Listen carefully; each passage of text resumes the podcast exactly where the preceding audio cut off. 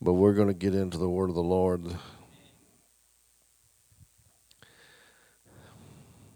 Be in prayer for Sister Krista. I just received word that she's got symptoms and going to be tested today.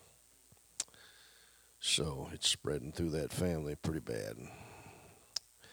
Acts chapter 27, verse 13.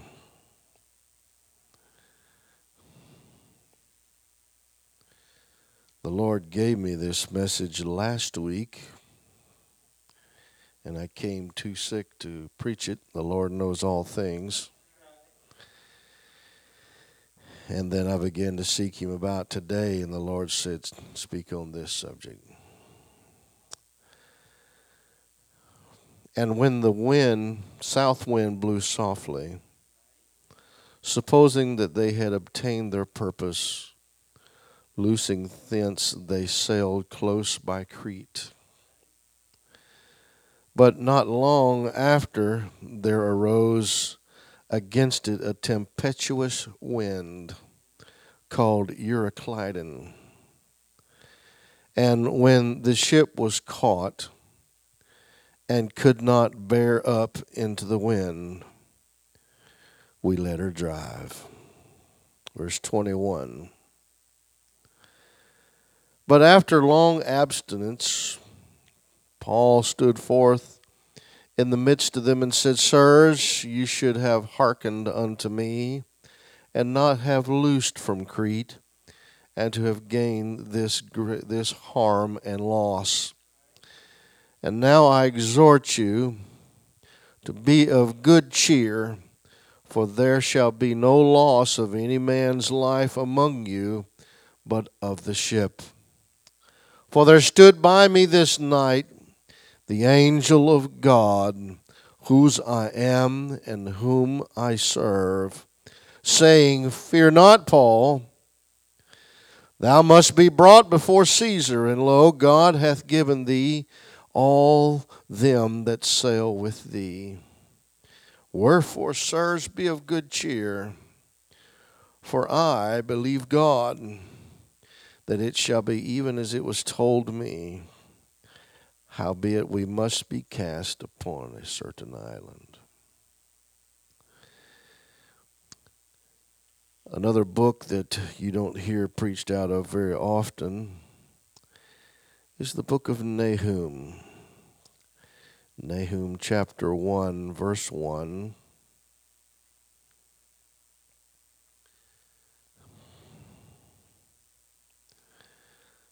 Nahum 1 1. The burden of Nineveh, the book of the vision of Nahum the Elkoshite. God is jealous, and the Lord revengeth.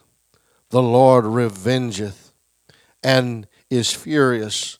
The Lord will take vengeance on his adversaries. He reserveth wrath for his enemies. The Lord is slow to anger and great in power, and will not at all acquit the wicked. The Lord hath his way in the whirlwind and in the storm, and the clouds are the dust of his feet.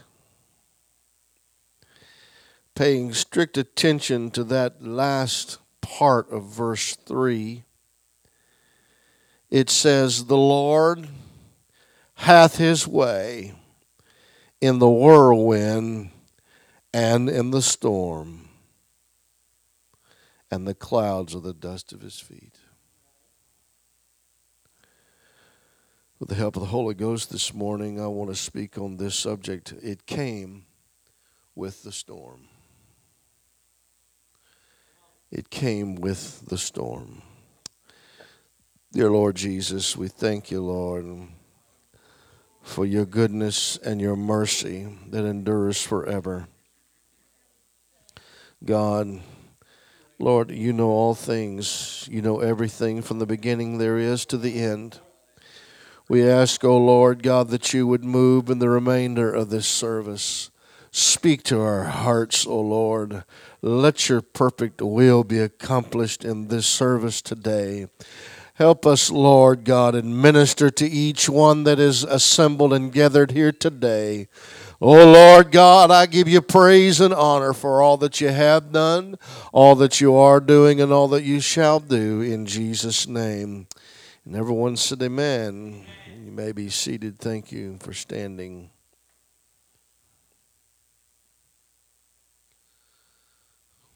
Storms not something that anyone looks forward to. It seems as though that storms have a negative connotation in our thinking because storms are not like just a little bit of rain, but rather they come and they cause havoc. A storm may bring sharp and heavy winds that may bring down trees and cause damage, power lines, and then you get to enjoy pioneer days. Storms can cause things to be disrupted. Normal flow of life comes to a standstill as Mother Nature reminds us she has great power. Pardon me if I hack and I cough a little bit. Amen. Storms are not something that we look forward to, but rather it is something that we, as using a, a Texas terminology, we just hunker down. I remember when the hurricane came through back I believe it was Ike back in Batson, 2008. I believe it was Ike. And of course, Batson is only about 45 miles or so from the coastline as the crow flies. Something like that, 60 miles maybe. And so we began to prepare and had really no idea what to expect. In fact, we chose to flee to Louisiana. Uh, her mother and father were still, her mother was still alive at that time, so we moved over, went over there. But uh, as soon as the roads were clear, we made our way back. And I'll never forget coming back over the cross of the state line over the Sabine River. It looked like a war zone and uh, we drove very carefully home. And if you've ever been to Batson, the church actually sits in a pecan orchard.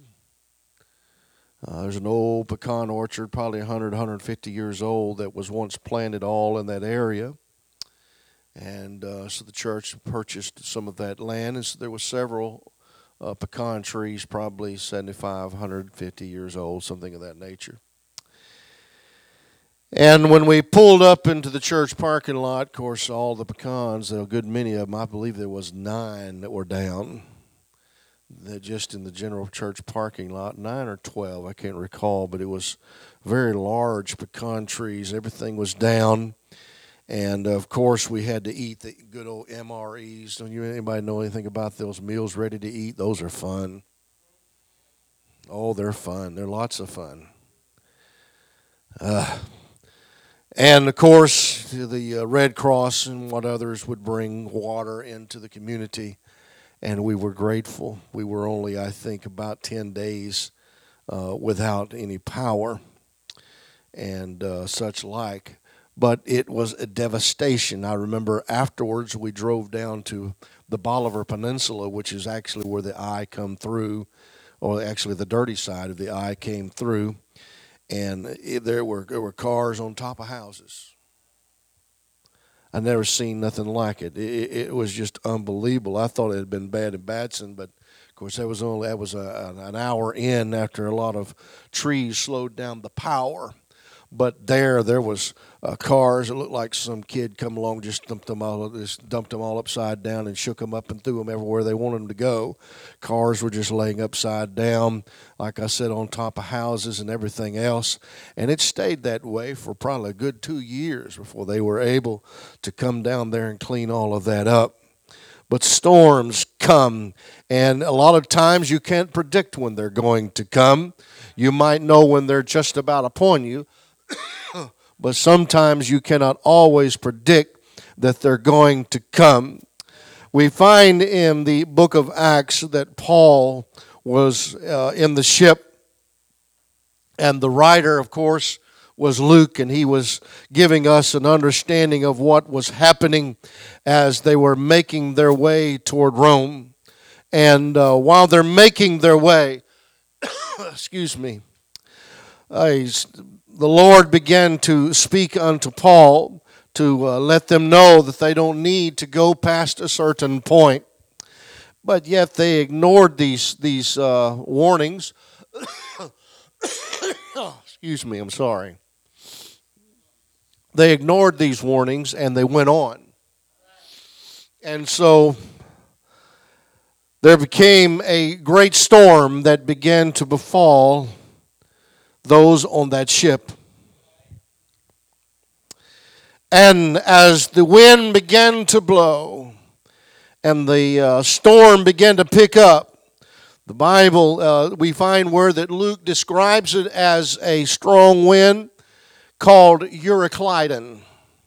They named the storm a, a Euroclydon, and uh, a Euroclydon is a, from the best that I can study, is a northeasterner wind that has typhoon or hurricane like winds that come against that ship. And so imagine yourself being in a ship out in the middle of the Mediterranean on your way to Rome, and then suddenly here comes a hurricane like wind that begins to blow against your ship. The Bible says that when the ship was caught and could not bear up into the wind, he said, We just let her drive. What nothing we could do. We have no control over the ship now. For no matter what they tried to do, the storm was pushing them a certain way. And there was nothing they could do but just let the ship drive. There was no control to back it up or to go back where they came from, but it was a one way trip that the storm was taking them in a direction that they had no control over.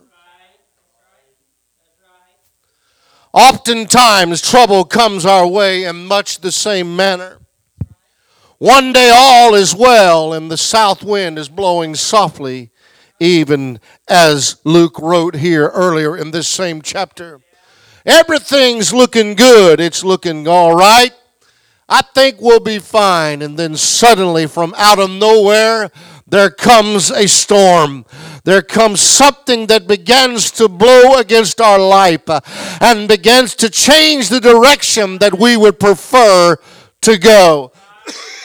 And so we find ourselves in an uncontrollable situation. And we are now in a storm and we cannot hear the voice of the Lord. We cannot feel the presence of the Lord anymore. All that we feel is the winds howling against our ship and taking us in a place that did we did not plan to go.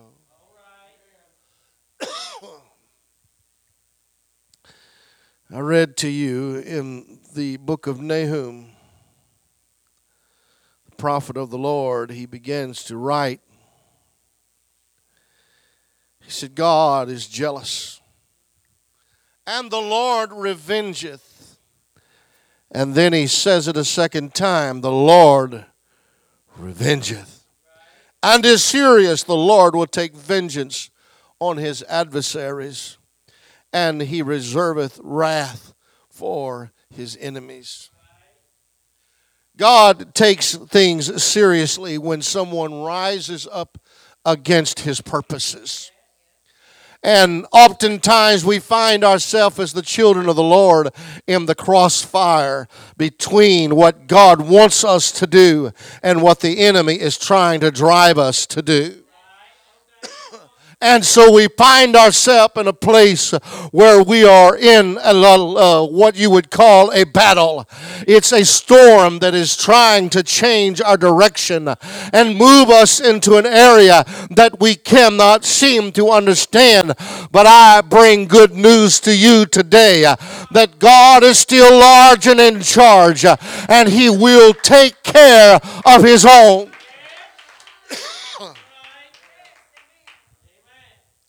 There are things about the storm that none of us will ever understand. There are things as to why that storms have to come. You know, why is it that in the physical realm that storms have to come? Couldn't just a gentle rain be enough? Why is it that sometimes there has to be a disruption where the hot and cold have a problem with each other? And begin to cause a whirlwind and bring down a tornado upon you and wreak all kind of havoc and throw cars around like dolls throw houses around like like toys no problem whatsoever and destroy all manner of property. Doesn't make sense. Why does the storm come? Why Lord, must I endure the storm? Lord, why must the storm be upon me? The psalmist in Psalm 119, verse 67, the psalmist made this observation about trouble. He said, When before I was afflicted, I went astray. But now I have kept thy word. Before I was afflicted, I was constantly wandering off, not doing what I was supposed to do. But after I was afflicted, now I've kept your word. Job in Job 42 5, he said, I have heard of thee by the hearing of the ear but now mine eye seeth thee. Job said these words after he had suffered the things in which he had the loss of children, the loss of property, the loss of wealth, and even finding out that his friends were hypocrites. He even lost his wife in, in a sense. She, she no longer remained close, but now she was no longer the close confidant that she perhaps was before. And now Job stood alone and uh, he could not find God. He, he said, If I could only find him. He looked for him and could not find him and struggled and wondered, What in the world is God trying to do? I, I don't understand. He even cursed the day that he was born. Wished he'd never been born. But somewhere through it all, God stepped in. God never gave answers. God never gave explanations. God never said, This is why I put you through what I put you through. God did not resurrect the children that had died.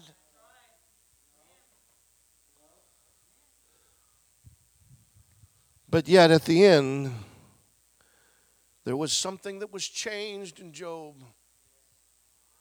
That he was able, first of all, to pray for his friends that had so misjudged him so terribly and caused him grief at the lowest point of his life. And that is when he said, Before I just heard about you.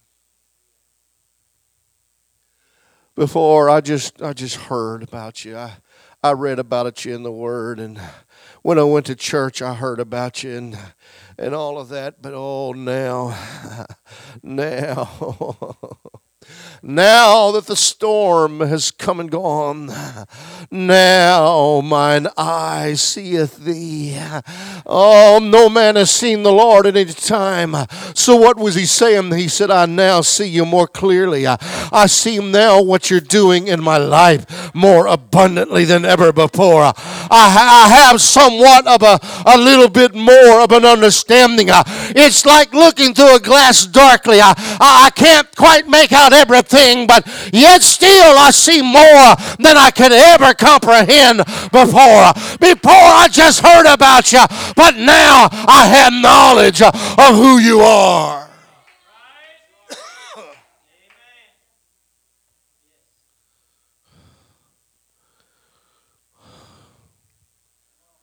we come to back to the story in the book of Acts In the text that we read to you, it was more or less almost the end of the story than the beginning. The story pretty much begins somewhere in the 20th chapter of Acts.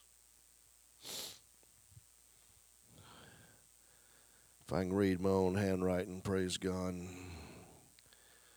Believe it's verse 22. And Paul began to speak. He said, Now I go bound in the Spirit into Jerusalem, not knowing the things that shall befall me there.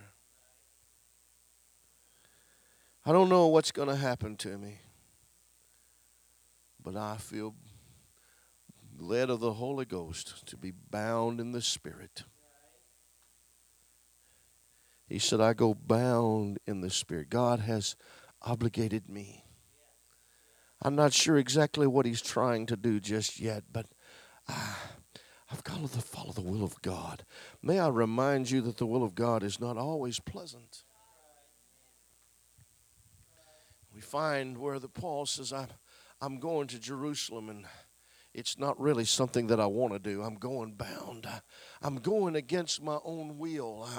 I, am going there and I'm not sure what's going to happen. God, God told me where to go, but He didn't tell me what was going to happen when I got there. Sound familiar? Sometimes God moves on you to do certain things, but then He does not let you know of the outcome that is to follow or the storms that develop when you begin to obey God. Things begin to occur that you cannot explain. Things begin to happen, and winds begin to howl as the opposition begins to push against you, and you don't understand. All that you know is like Paul all. Uh, all I heard was a voice telling me to go to Jerusalem. Uh, I didn't really want to go, but I'm going anyway. Uh, I'm going in obedience to the Spirit of God. I'm going bound, but I don't know what's going to befall me when I get there.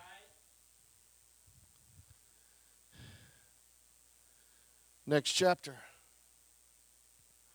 21.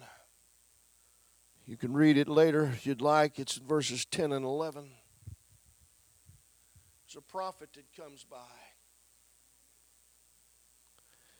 His name is identified as Agabus. And Agabus comes trembling. And he does something very curious.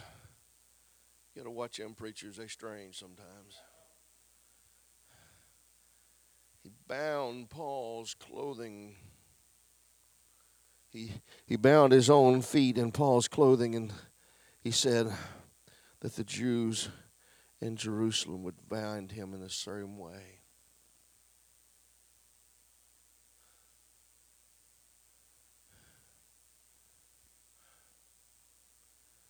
More sign that God was doing something that Paul could not understand we find as Acts begins to unfold, as the chapters begin to roll forward, Paul then goes before Felix, the governor. Go thy way, Paul. At a more convenient season, the Bible says he trembled as he listened to Paul's testimony. God was doing something, and Paul's discomfort was part of the plan. You see, even though he was not on the physical ship, yet his storm had already begun. As he stood before Felix that day and he begins to proclaim his innocence and begins to tell of the story of how that he was found by God and Felix trembles, go thy way, Paul. In a more convenient season, I'll call for you. But unfortunately, that convenient season never came. And then later it was Agrippa, King Agrippa came, and Agrippa insisted on listening to him. He wanted to talk to him, he wanted to hear his story. And so Paul again begins to tell the story, and we find where Agrippa he says, Almost thou persuadest me to be a Christian. You almost got me there. I, I, I'm hearing what you have to say, Paul, but I'm just, I'm not really sure just yet. Almost thou persuadest me. He said, Oh, would not that you would be almost, but altogether.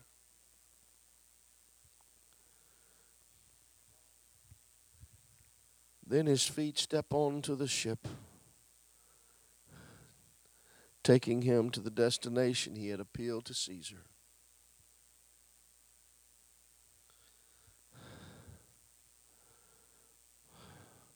The storm begins to pick up after they leave Crete. But while the storm is howling, there's an angel standing at Paul's bedside. So don't you worry, Paul.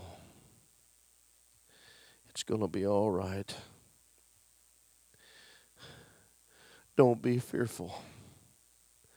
Don't worry about this storm that's going on right now. You'll find this in Acts 27 24. Fear not, Paul. You must be brought before Caesar. Fear not, Paul.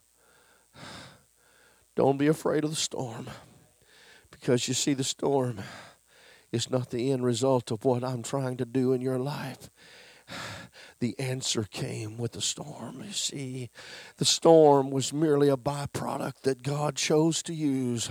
It was not the real reason and the real purpose in what Paul was all about, but rather the storm brought about the answer.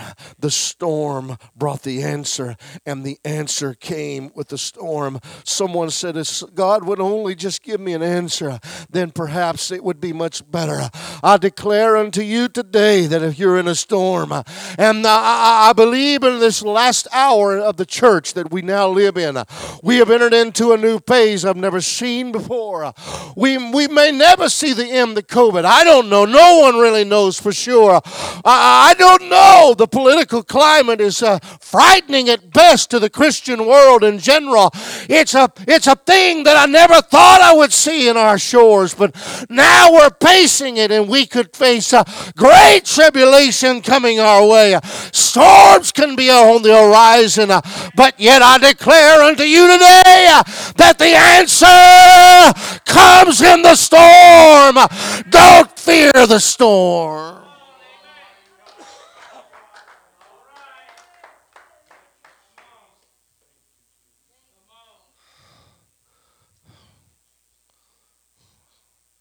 The media calls them storm chasers. people that love to get as close as they can. And they take all of their their electronic wizardry with them. Their satellite vans and what have you to track these storms and get just as close as they can for the thrill of the moment of staring down the face of an enormous storm coming right at them.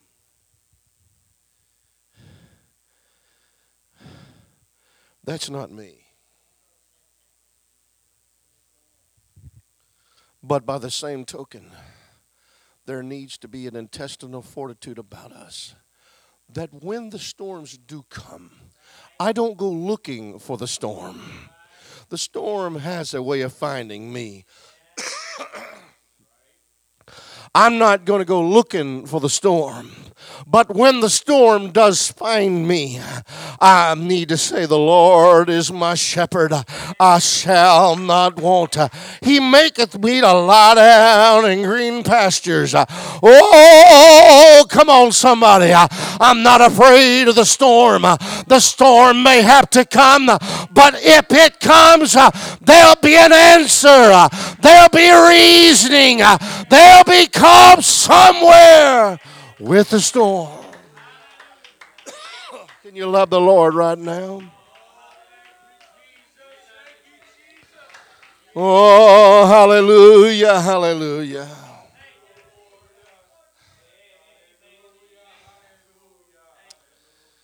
One of my favorite preachers is Brother A.D. Spears. Don't hear much of him anymore. He's getting some age on him. But he preached a message many years ago that I, I guess I shall never forget. uh, there is a message that he preached at Brother Tommy Craft's church in Jackson, Mississippi, where the Jackson College of Ministries used to exist. And he preached it there. You'll find it on YouTube if you'd like to hear the entirety of the message. but just taking just a brief synopsis from that message. He said several years ago that his wife came down with a terminal illness. And no matter what they did, nothing seemed to help. He said, I had preachers call me from around the world and said, I've been in, in prayer, I've been in fastings for you. I've been I've been alone in the office praying for you. But I can't seem to find a release. But I want you to know that God is with you. For the space, I believe he said a year or maybe two years, I don't recall, they endured this storm. And then there came a time when someone gave the answer. It was a dear lady that uh, her husband, her daddy, excuse me, her son now pastors the church in Jackson. it's Brother Greg Frazier's mother. Old Sister Frazier. She was on her way to Houston from Jackson, Mississippi. And apparently, Brother Spears was in Beaumont at the time. And uh, she stopped by to see them. And this is what she had to say. This woman, you have to understand, Sister Frazier was a very unique woman. I never met her, but I've heard so many stories how that young people would come over to her house from Jackson College of Ministries.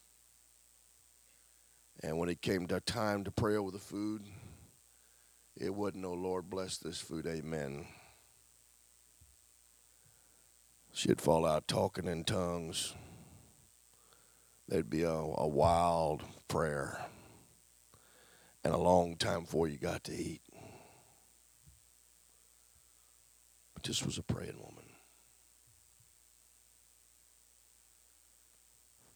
But anyway, she told them, she said, mm, I may not have the story 100% correct. I'm going by memory. You can, like I said, you can listen to it. It's an audio version of the message online.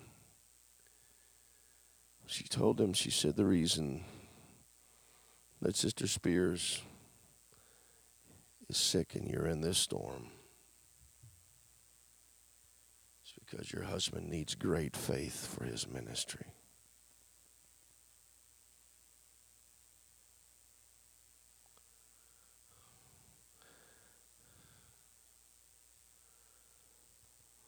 From that.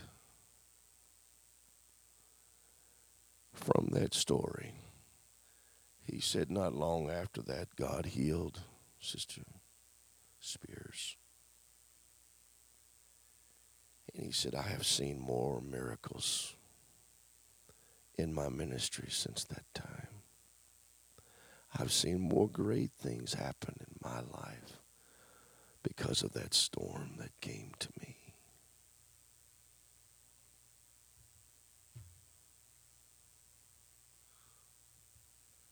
How do you feel about your storm now? Oh God, deliver me from the storm. And the Lord says, the answer comes with the storm.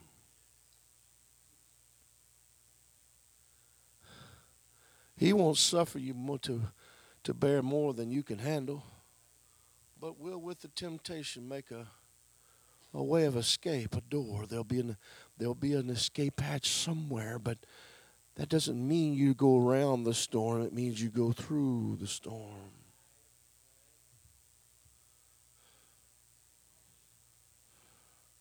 I don't bring you anything earth shattering today, and I'm closing. Please stand with me, Sister Misty. Come on.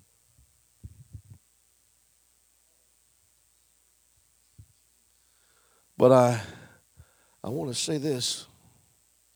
Paul, he started out, I'm going bound to Jerusalem. I don't know what's going to happen. I'm going bound in the Spirit. And then he gets to Jerusalem. He sees dignitaries that don't seem to have any time for him. Oh, you go your way, Paul. I'll talk to you later, some other time when it's convenient. Agrippa, you almost did the job, Paul. You almost.